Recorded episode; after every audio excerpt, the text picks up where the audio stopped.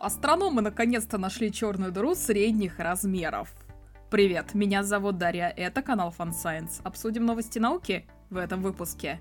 Волосатый Млечный Путь, таинственные X-частицы в баке, нейронные сети для изучения Вселенной, гоняющий голубей квадрокоптер, дрон-автомобиль, отращивание лапок, древние бионические доспехи, разговоры бегемотов, азовские медузы пойдут в пищу и парочка других новостей. Поехали!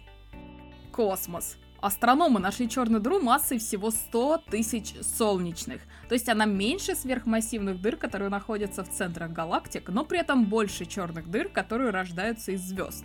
Это единственная известная нам черная дыра средней массы. Дыру нашли в центре звездного скопления в Андромеде. По предположениям ученых, в прошлом это была полноценная галактика, но столкнувшись с Андромедой, она отдала ей свои внешние звезды, и осталось лишь ядро звезд вокруг черной дыры.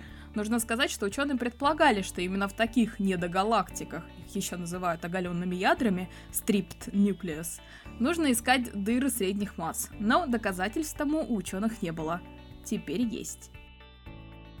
Волосатая галактика. Астрономы по-новому взглянули на Млечный Путь и обнаружили множество скоплений магнитных нитей. Об этих нитях было известно еще с 80-х годов, но изучали их по отдельности. И вот, наконец-то, ученые получили панорамный вид от радиотелескопа Meerkat. Результат 200 часов наблюдений за три года. Благодаря новым данным, количество известных нитей увеличилось в 10 раз. Также выяснилось, что нити группируются, но при этом равномерно распределяются в группках, как струны у арфы.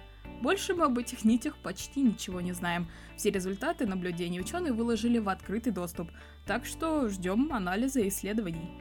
Марсоход Перси высыпал шестую пробу грунта обратно на Марс, тем самым прочистив механизм сбора образцов, но, говорят, там еще два камушка осталось. Ждем, когда он вернется к работе. Разгонный блок фрегата СБУ должны подготовить к полету в конце 2025 года. Он предназначен для перспективного носителя «Союз-5», летный образец которого начнут изготавливать в ближайшие недели. Наука, hard science. Физики засекли таинственные X-частицы в первичном бульоне, кварк-глионной плазме. Теоретически эти частицы существовали недолгое время сразу после Большого взрыва – вы бы даже моргнуть не успели. Чтобы найти следы этих частиц в результатах экспериментов в Большом адронном коллайдере, ученым пришлось с помощью алгоритмов машинного обучения просмотреть более 13 миллиардов столкновений тяжелых ионов, каждая из которых порождала десятки тысяч заряженных частиц и в результате им удалось найти около 100 вероятных X-частиц. Надеются, что новые эксперименты позволят узнать как можно больше о свойствах и характеристиках этих частиц. Тем временем другая команда ученых создала нейронную сеть для моделирования и изучения этого первичного бульона. Пока что даже самые большие суперкомпьютеры не могут справиться с полноценным моделированием кварк-глионной плазмы. Они даже не могут предсказать результаты столкновения атомных ядер в баке. Но ученые учат алгоритмы распознавать и предсказывать некоторые свойства первичного бульона. В общем, многообещающий инструмент для дальнейших исследований.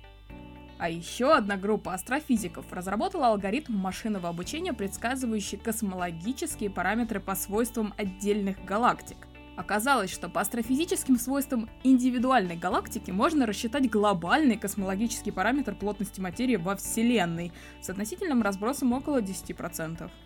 Смотрю, астрофизики начали прям активно пользоваться алгоритмами машинного обучения и нейросетями.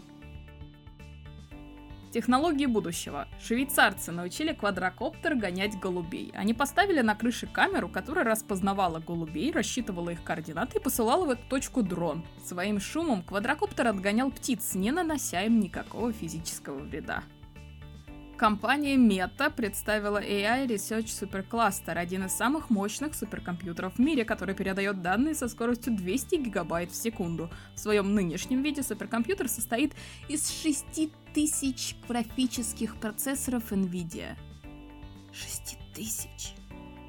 Ученые разработали подводный робот-вездеход Bethy Bot весом в 300 килограмм, который должен будет провести 5 лет на дне Средиземного моря на глубине около 2,5 километров. Там он будет следить за обитателями, искать новые виды и изучать биолюминесценцию.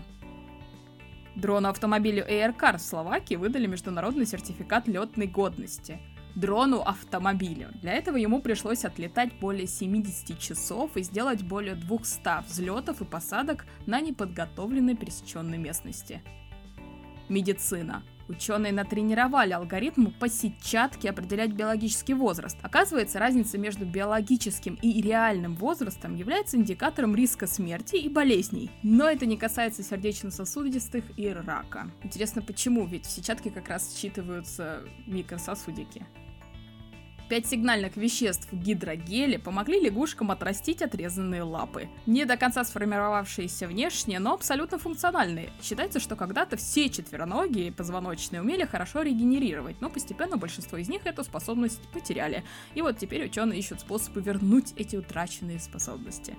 История. В Китае в захоронении возрастом около двух с половиной тысяч лет нашли редчайшие бионические доспехи из пяти тысяч кожаных чешуек. Это третий известный древний образец подобных доспехов в мире.